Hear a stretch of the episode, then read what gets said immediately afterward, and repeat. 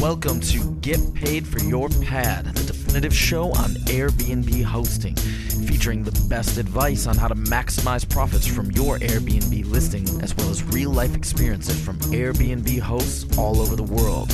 Welcome.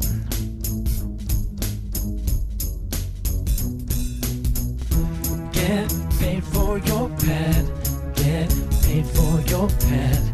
Get paid for your pad. Paid for your pad. Get paid for your pad. Get paid for your pad.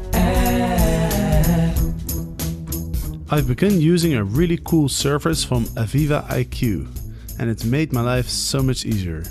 My guests love receiving all the important details about their stay exactly when they need it. And I love all the 5 star reviews I'm getting on communication. Check them out at www.avivaiq.com. Welcome to another episode of Get Paid for Your Pad. Today I am hosting this episode with my good friend Glenn Carter, who is the director of marketing of Hostfully. Glenn, how's it going? It's going great, Jasper. How you doing? You still in uh, Taipei? I am still in Taipei. It's been a fun time, although it's been raining a lot. But that's okay. How are you doing? I'm good. I'm good. It's uh, finally heating up here in Canada, so I'm uh, I'm in my uh, my board shorts and a t-shirt, so ready for ready for this podcast. Ready for the summer.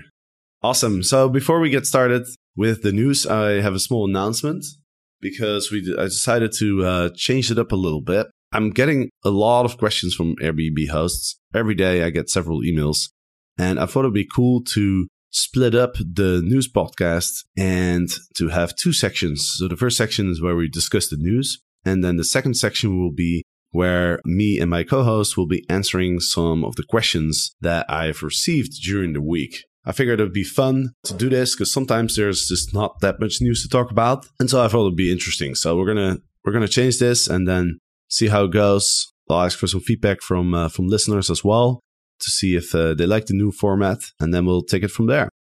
But first, we will start with the news. The questions will come at the end of the episode. Now, there's actually quite a lot of news this week. I'd say the most important news is that Airbnb is going to implement a new functionality that hosts can use to provide check in instructions to their guests. So Airbnb came up with this idea because they they started to allow people to use pictures in the messages. And what they noticed is that a lot of people sent pictures of the door, the lockbox, or anything else that helps the guest understand how they can check in. And I think this is especially important when you're a remote host and there's nobody to actually welcome the guest at the property. I've personally experienced this a couple times where it's just not completely clear which house is it exactly, which door should I use. Sometimes bigger buildings they have multiple entrances.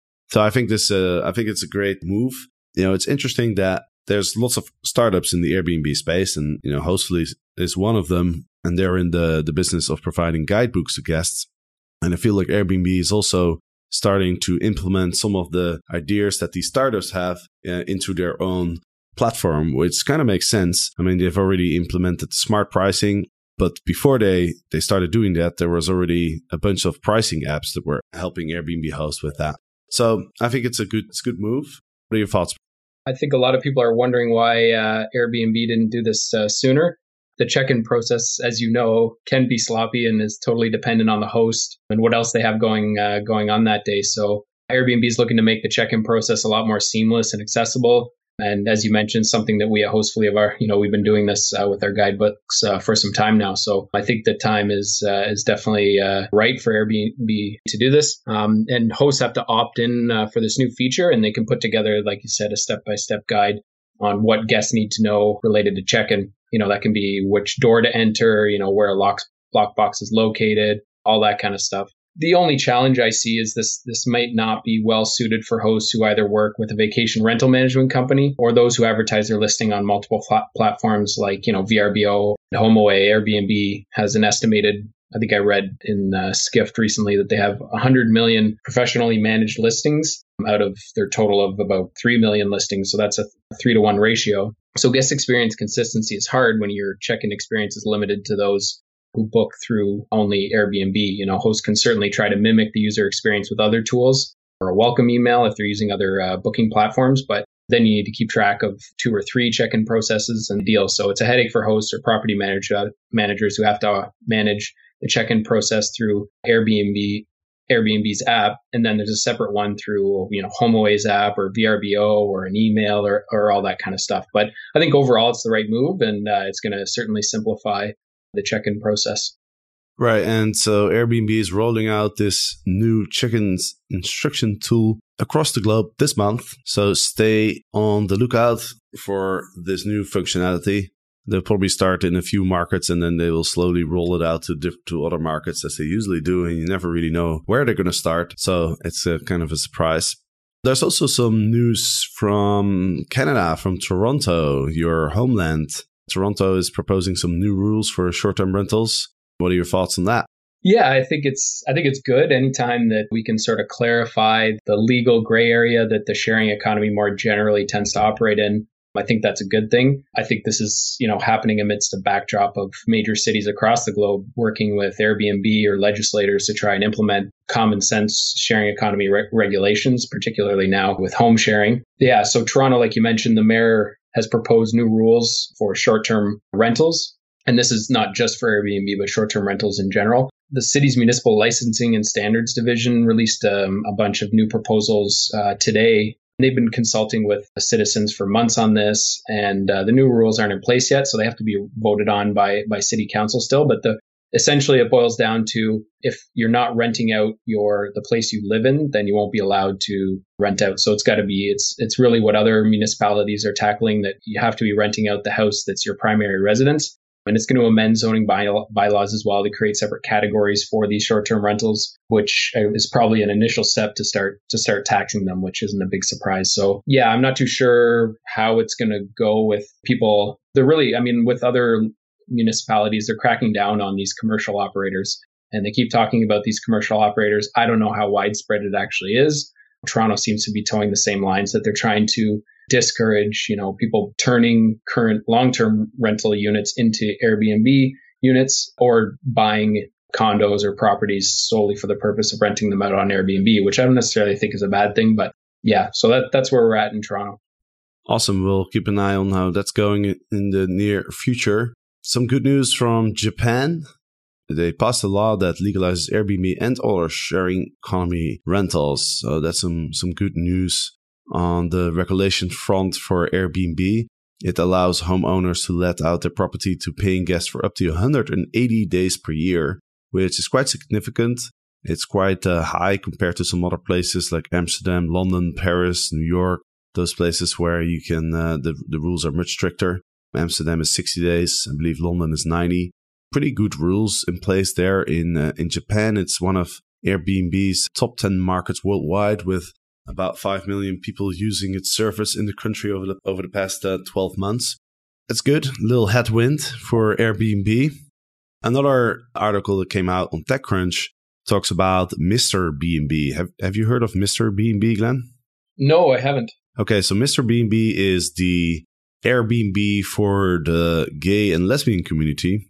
It's been around for a while, and uh, right now, it it actually has hundred thousand hosts in one hundred and thirty five countries. So it's you know it's, it's not uh, not that small anymore. But it uh, it's recently raised eight and a half million dollars to build out their platform.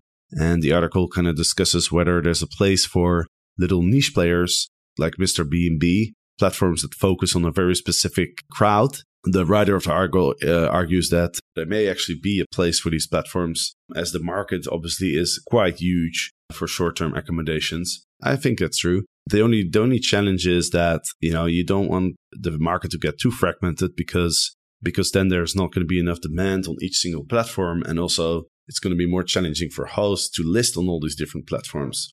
I think in the end, I wouldn't be surprised if some of these niche platforms will survive, but at the same time, I don't think there can be too many. Yeah, no, I agree with you, uh, Jasper. I think too much fragmentation is just it's going to get messy. I think with the Mister Mister B and B, it's called. Yep, it's Mister B and B.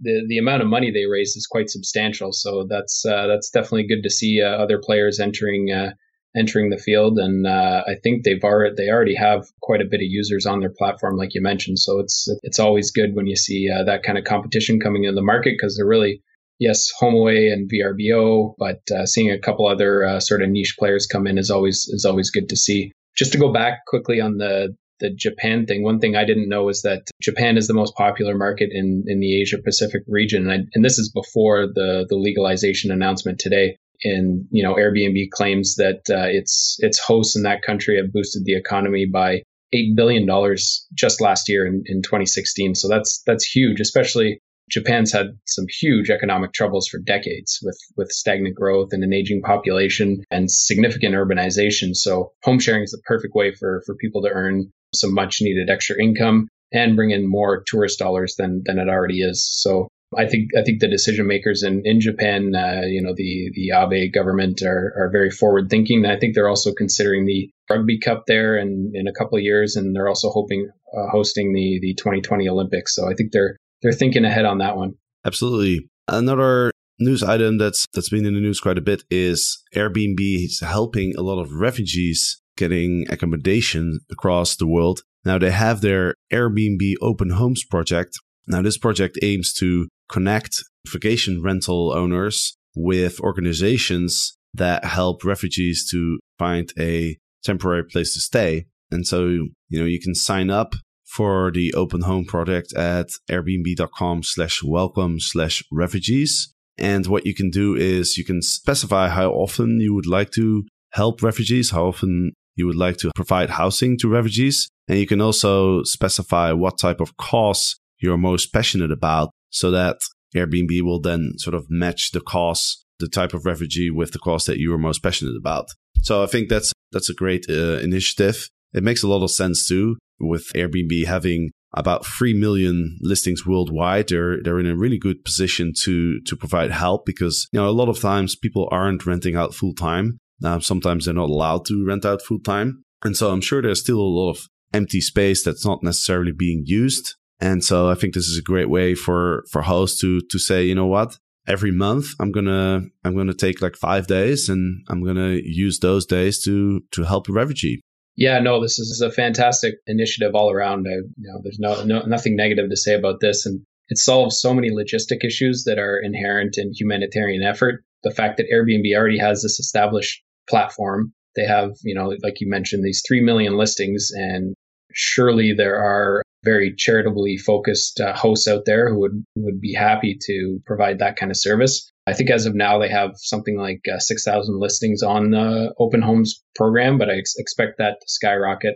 after some good uh, publicity. What surprised me about this, uh, Jasper, is that the 6,000 current listings, over half of those are offered by individuals who are not uh, existing Airbnb hosts. So these are just people who want to offer their placing as charitable effort aren't actually Airbnb hosts earning earning an income on the platform. Right. That's uh, that's interesting indeed.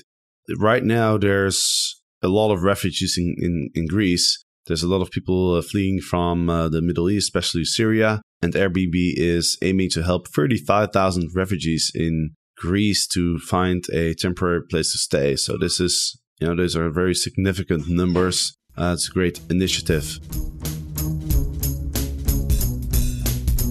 Hosts, does it feel like you're spending way too much time responding to questions from your Airbnb guests? Is the fear of a possible bad review keeping you up at night? I recently learned about a really helpful service called Aviva IQ. With Aviva IQ, my workload and worries have reduced dramatically. All I had to do was link my Airbnb listings to Aviva IQ, create my messages, and schedule delivery times. That's it. I can't believe how easy it was to set up. Now I can sit back and relax knowing that my guests receive all the important details on time, every time. Everybody sleeps better. Check them out at www.avivaiq.com. All right, let's move into what are we going to do? Are we going to answer questions or is there any other news that we should discuss? No, I think we can. Uh, the only other thing I saw that was probably worth mentioning is the uh, there was data out recently about home sharing stimulating the Michigan economy, and it mentioned uh, that more than 25 million dollars was brought in through platforms like uh, Airbnb in, in 2016 and about 200,000 visitors. So I think it just this is nothing new to to people like you and I, but I think this is just another one in the the the pro column of of home sharing that you know boosting tourism and local economies is is definitely it's it's it's it's a hard argument to to have uh, now with all this data coming in now about uh, stimulating state level economies uh, economies. So that's something else I think that was worth uh, noting. Awesome. Thank you for that contribution. So now let's dive into the listeners' questions. So again, I, I get a lot of emails from uh, from listeners, and that's partly because when you sign up for my newsletter at getpaidforyourpad.com, I'll send you some uh, some information about you know how to host on Airbnb, some tips and tricks, and then I also sent an email that basically asked people what they need help with, and so a lot of people respond to that email. And in uh, in this section of the podcast, gonna, we're going to answer some of those questions. So the first question that we're going to uh, discuss is a question submitted by Simao, and he has actually two questions.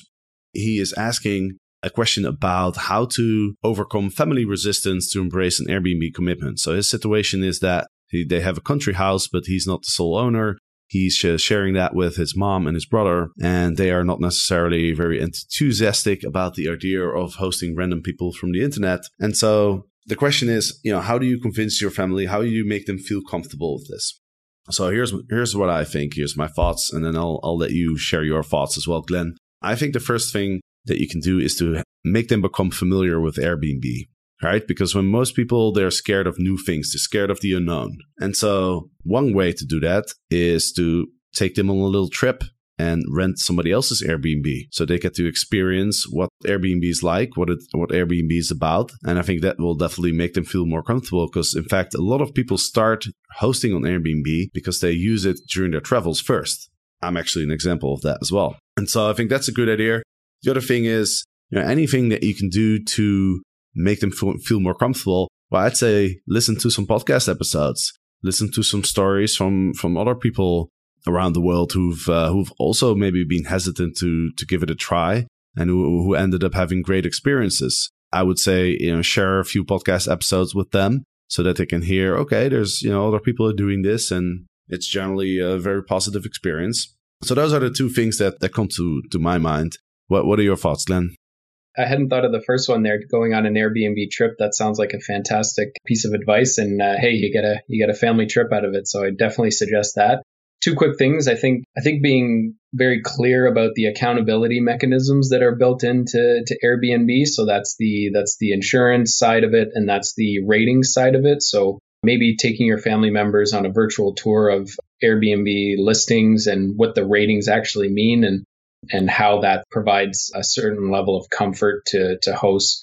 That you know, if if someone wants to rent out your place and they have 65 star ratings as a guest, you know, you can be pretty darn sure that hosting a stranger, quote unquote, is, especially if you're a particular generation, can be disconcerting. But I think if you're clear about exactly what goes on on these platforms, this isn't just the Wild West where, you know, some random person who you don't know, don't know their name can rent your place. Another thing I found, and this is uh, on the financial side of, of things, showing people the income potential. You know, uh, there's there's some really good tools out there. Uh, Air DNA is one that I use for for getting uh, pricing data. You can actually input your your city, and it'll give you uh, analytics about the the average income of various uh, property types in that city. So you can even give an overview of, you know, this is the kind of return we can expect on um, on renting out our place on Airbnb. So that that tends to push people over the edge if they see that, oh wow, we can, you know, there's all this extra income that that, that we could have. So yeah, th- those would be my thoughts, Jasper. That's awesome advice, Glenn. Thank you. Let's go into the second question. He's mentioning that he's planning to have a minimum of a free night stay. And the reason that he wants to implement that is because, you know, he, he says it's a little bit too much hassle to do shorter stays, so stays of one or two nights. It's a lot of hassle with the check-in and the cleaning, etc. And I understand that. Uh, I used to have a two-night minimum for the same reason when I started on Airbnb. Would this mean that the the listing will get a penal get penalized in the search results? So Simao is worried that if he does put the free night minimum, that he's going to lose out on a lot of bookings because Airbnb is going to punish his listing and put it lower in the search results. I don't think that Airbnb directly punishes hosts who use a minimum stay. And so what I mean by that is, you know, let's say somebody searches for a place on Airbnb for a stay of three days and, and longer. So in that case, Simao's listing would show up. I don't think that Airbnb will penalize his listing versus other listings that would also host people for one or two days. However, what I will say is in the search results, I think one important factor in determining the search results is, you know, how many bookings do you get and how many reviews do you get? That's definitely an important factor. And so if you don't host people for one or two days, you're naturally going to have longer stays. And so that means like fewer bookings and fewer reviews. And you're obviously also directly missing out on some potential bookings, like people who want to stay one or two nights. You're obviously missing out on those. So it just means fewer bookings, fewer reviews, and that will have an influence on the position in your search results. So I think it's a personal choice. I recommend uh, people who are starting out to definitely start with a one day minimum. So basically no minimum because, you know, when you're just starting out, it's really important to get some momentum going. It's really important to get those first couple bookings and those first couple reviews in because the difference between a listing with zero reviews and a listing with two positive reviews is huge people are very hesitant to book places without any reviews. So getting those first reviews in is essential to the long term success of your Airbnb business. So my recommendations to Simao will be get over the hassle in, in the short term, bite the bullet and accept the shorter stays as well. Once you've built a reputation on Airbnb and you're getting to almost full occupancy, then you can say, okay, you know what? Now I'm going to only do two stay, two days or longer or three days or longer and see how that affects your your bookings and then you can choose whether the hassle is worth the extra money the extra bookings that you'll get. Glenn yeah, what yeah. what are what are your thoughts? Yeah no just to echo what you, what you said i, I couldn't agree more. I think uh, don't set up artificial barriers for yourself when you're getting started because those initial reviews are are are, are key to, to to your ongoing success. In you know, in this person's uh, specific uh, case, though, if, if they're trying to convince their family and the family are the ones helping clean, maybe that is having a factor in in his decision to only do three nights. But remember too that you're you're likely collecting a cleaning fee on that one night stay.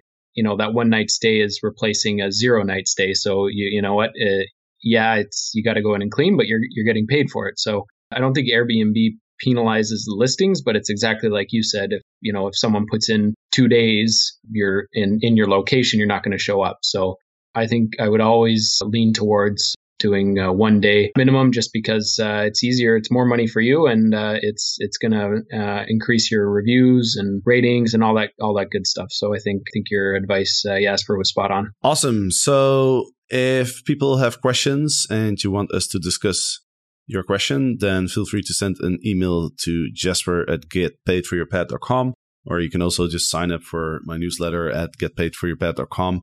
and then uh, you will automatically get those emails and you can respond to them. I hope this answers uh, your question, Simao, and that brings us to the end of the episode. So, Glenn, thank you very much for your input. It's always a pleasure to be talking to you. Yes, thank you, uh, Jasper, and enjoy the rest of your time in uh, Taipei. I certainly will, and good luck with everything that's happening at uh, at Hostfully. And of course, listeners, thank you for listening. And I hope you enjoyed the podcast, and we'll see you next time. Get paid for your pad. Get paid for your pad. Paid for your pad.